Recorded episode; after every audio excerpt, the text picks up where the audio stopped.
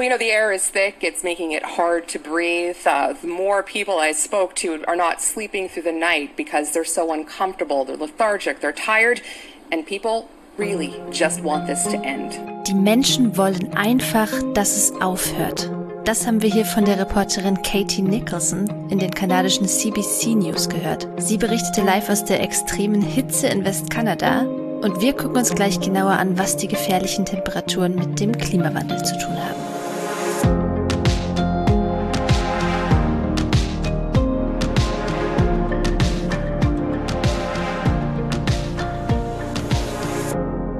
Ihr hört das Klima-Update, den Nachrichtenpodcast von Klimareporter, aktuell in Kooperation mit der Taz. Schön, dass ihr wieder dabei seid. Ich bin Christian Eichler und mache das heute mit Susanne Schwarz. Hallo.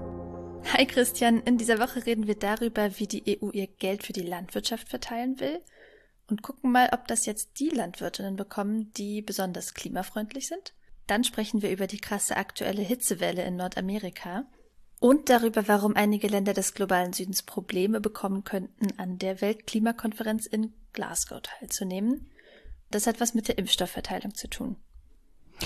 Wir fangen an mit der Landwirtschaft. Ähm, da haben die EU-Staaten und das EU-Parlament sich am letzten Freitag geeinigt, ähm, wonach entschieden wird, welche Landwirtin da künftig welche Gelder kriegen sollen. Ähm, ein bisschen offizieller, aber auch ein bisschen komplizierter kann man sagen. Es ging um die Vergaberegeln in der gemeinsamen Agrarpolitik, kurz GAP. Die GAP ist der zweitgrößte Posten im EU-Haushalt. Ähm, da liegt also richtig, richtig viel Geld auf dem Tisch. Bis 2027 will die EU in diesem Bereich knapp 387 Milliarden Euro ausgeben. Aber vielleicht noch mal einen Schritt zurück. Was hat denn überhaupt unser Essen ähm, mit dem Klima zu tun? Das hat ja jetzt äh, keinen Auspuff oder Schornstein oder so, aber trotzdem ist es halt so, dass die Landwirtschaft maßgeblich zur Emission klimaschädlicher Gase beiträgt. In Deutschland zum Beispiel macht der Sektor laut dem Umweltbundesamt 8,2 Prozent der Treibhausgasemissionen aus. Und die sind da seit 1990 nur um 21 Prozent gesunken, während ganz Deutschland in diesem Zeitraum ja immerhin 40 Prozent geschafft hat. Man kann also sagen, die Landwirtschaft ist da besonders langsam. Und die Frage ist jetzt, was verursacht überhaupt Emissionen in der Landwirtschaft? Ähm, Gibt es unterschiedliche Sachen, die wir alle kennen, glaube ich. Also durch die Tierhaltung wird viel Methan freigesetzt. Das entsteht zum Beispiel beim Verdauungsprozess von Kühen.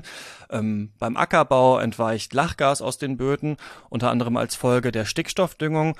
Teilweise spielt es auch eine Rolle, dass für die Landwirtschaft natürliche CO2-Senken zerstört werden, also zum Beispiel Moore oder Wälder. Und Außerdem ist es natürlich auch so, dass das auch immer eine Gefahr für die Artenvielfalt ist und die wiederum ist ja auch äh, eng verquickt mit dem Klima. Da haben wir ja auch schon öfter drüber gesprochen.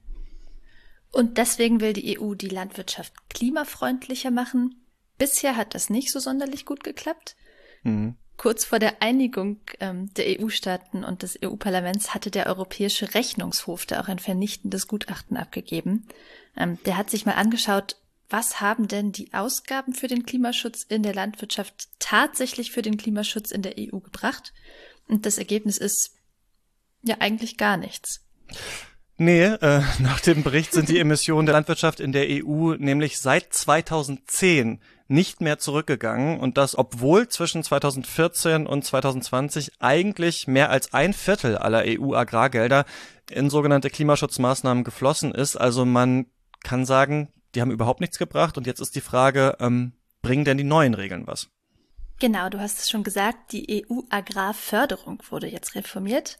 Ähm, da gab es zwei Jahre lang zähe Verhandlungen zwischen EU-Parlament und den Mitgliedstaaten und jetzt gab es endlich eine Einigung. Und diese Agrarförderung, die hat zwei Säulen, wie man so sagt. Die erste Säule umfasst sogenannte Direktzahlungen. Ähm, die werden einfach pro Hektar Land vergeben. Die große Industrie kriegt hier also das große Geld, muss man sagen. Und die zweite Säule, das sind die Zahlungen, die Bauern für freiwillige Maßnahmen wie Ökolandbau oder Blühstreifen erhalten. Und diese Säule ist viel kleiner als die erste.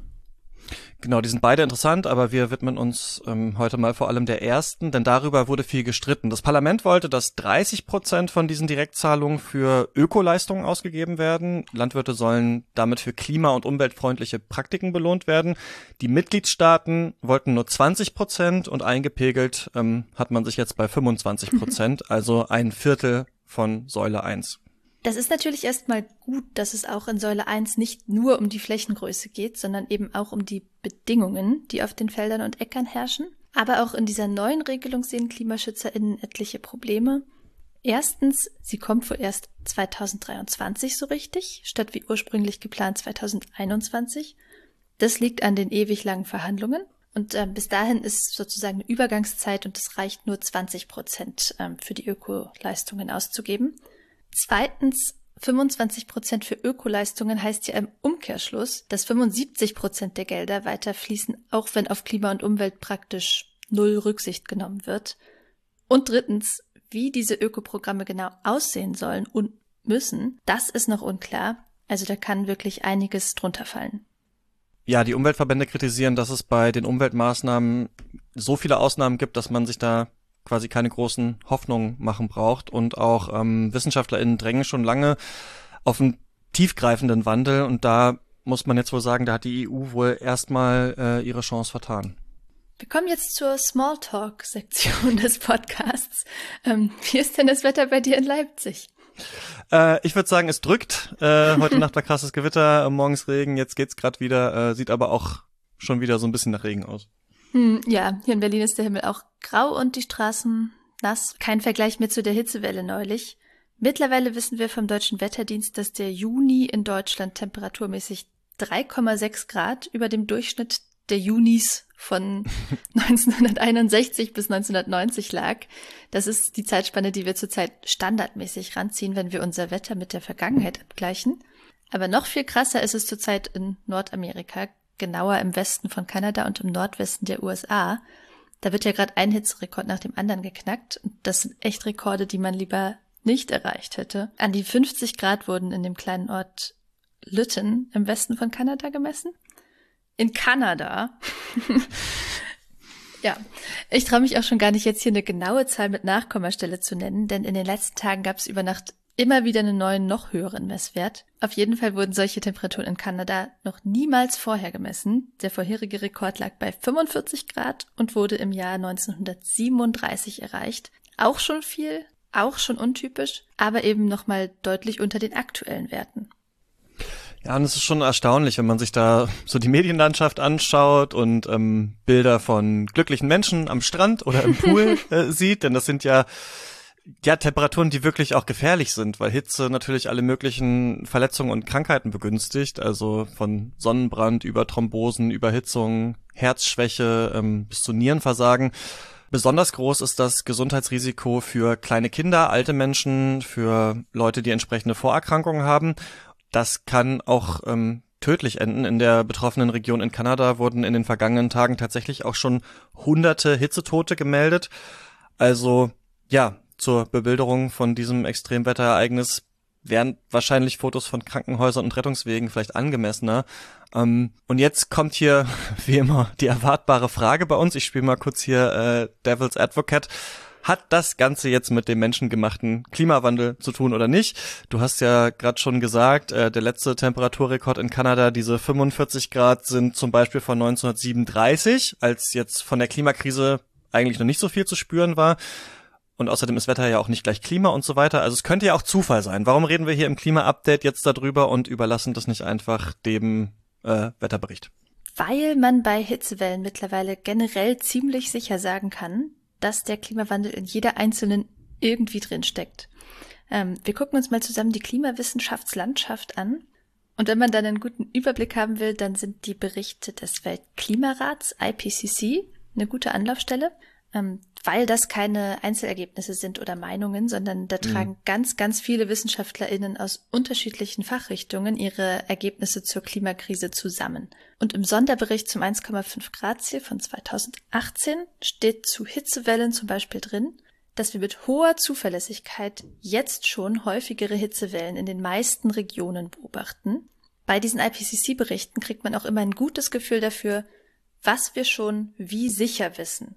Hinter manchen Aussagen steht zum Beispiel nicht hohe Zuverlässigkeit, wie hier, sondern mittlere oder geringe Zuverlässigkeit. Das heißt, beim Zusammenhang von Hitzewellen und Klimawandel können wir uns schon ziemlich sicher sein. Jemand, der das sehr genau weiß, ist die Klimawissenschaftlerin Friederike Otto. Die ist Professorin an der Uni Oxford. Leitautorin beim nächsten großen Sachstandsbericht des IPCC und übrigens auch im Herausgeberrat von Klimareporter. Genau, die ist eine der Koryphäen im Bereich der Attributionsforschung. Das ist ja dieser Strang der Klimawissenschaft, der sich eben genau damit auseinandersetzt, äh, herauszufinden, welchen Anteil der Klimawandel am Wetter hat.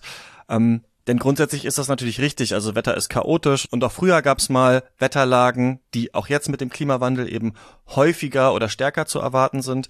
Und ähm, Friederike Otto sagt, ich zitiere mal, bei Hitzewellen ist der Klimawandel ein richtiger Gamechanger. Also man kann mittlerweile davon ausgehen, dass jede einzelne davon durch unseren Treibhausgasausstoß und den daraus resultierenden Klimawandel wahrscheinlicher und intensiver gemacht wurde.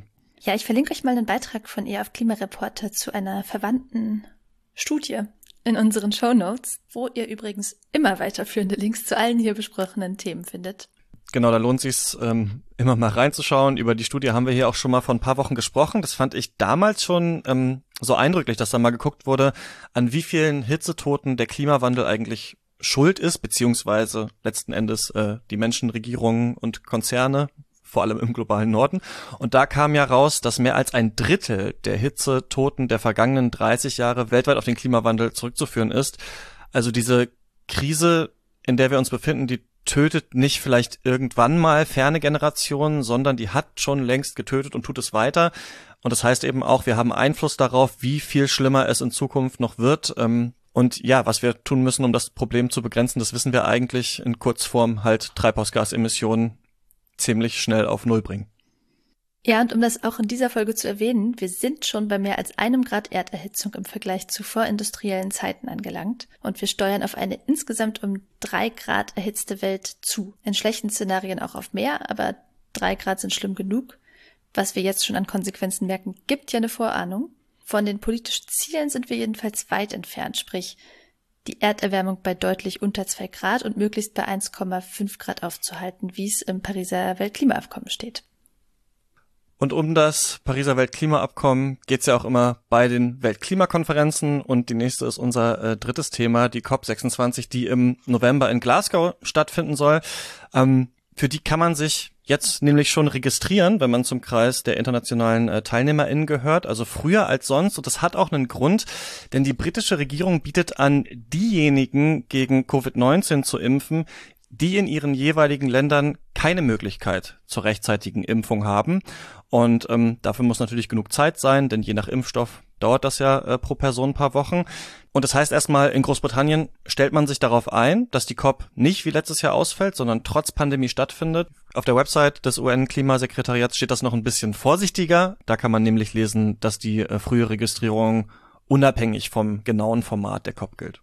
Auf jeden Fall ist diese Impfaktion nur zu begrüßen, denn sonst droht ein noch krasseres Ungleichgewicht zwischen reichen und armen Ländern als sonst eh schon. Ich habe hier in der Vorbereitung spaßenshalber nochmal in die Teilnahmeliste der letzten COP geguckt, die ja 2019 mhm. in Madrid stattgefunden hat und habe mal nachgezählt. Deutschland hat zum Beispiel eine mehr als hundertköpfige Delegation hingeschickt.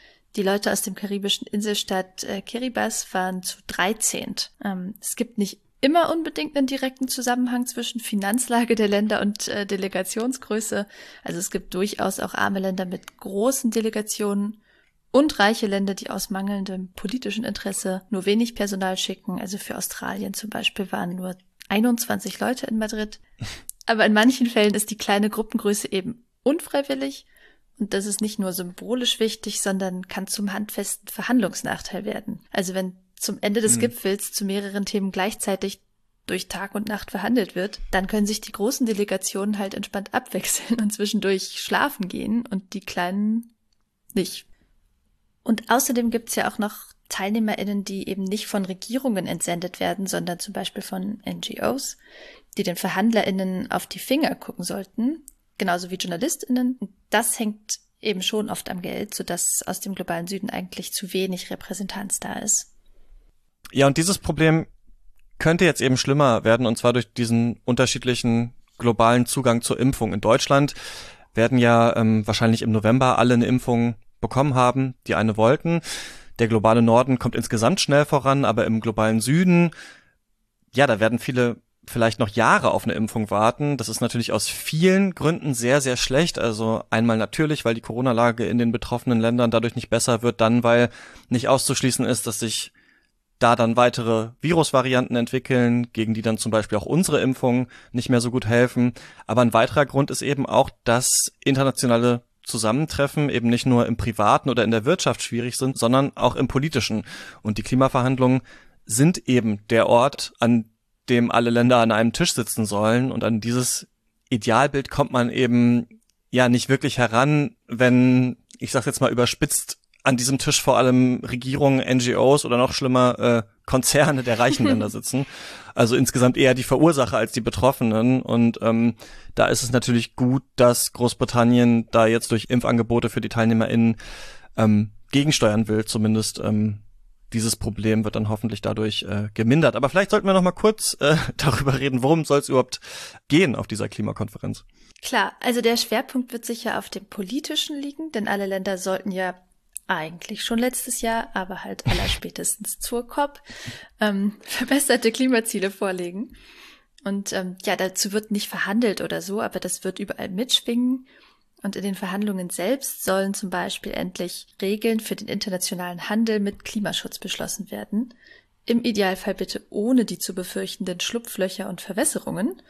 Darüber haben wir hier neulich schon mal gesprochen, als die virtuellen Zwischenverhandlungen im Juni angefangen hatten. Wenn euch das genauer interessiert, äh, dann hört doch nochmal in die Folge von vor genau einem Monat rein. Und äh, diese Zwischenverhandlungen sind auf jeden Fall mittlerweile absolviert, haben in dieser Frage aber wieder mal keinen Durchbruch erzielt. Also, die Frage ist noch offen. Mal gucken, was dann äh, in Glasgow passiert. Wir werden das ja auf jeden Fall äh, dann begleiten. Ähm, das war's mit dem Klima-Update für diese Woche. Schön, dass ihr dabei wart. Abonniert uns gern, wenn ihr keine Folge verpassen wollt. Wenn euch der Podcast gefällt, dann ähm, wäre es auch cool, wenn ihr uns eine äh, Bewertung schreiben würdet in der App eurer Wahl und wir freuen uns auch immer über Fragen und Feedback. Die bitte an klima-update@klimareporter.de. Und jetzt noch ein großes Dankeschön an unsere SpenderInnen von dieser Woche. Das waren Diana Leib, Axel Meyer, Norbert Tritkowski, Elena Asiova, Michael Eidenmüller, Simone und Wolfgang Resch, Leon Weber, James Danman und Moritz Heiber. Auch von mir vielen Dank und bis bald. Ciao.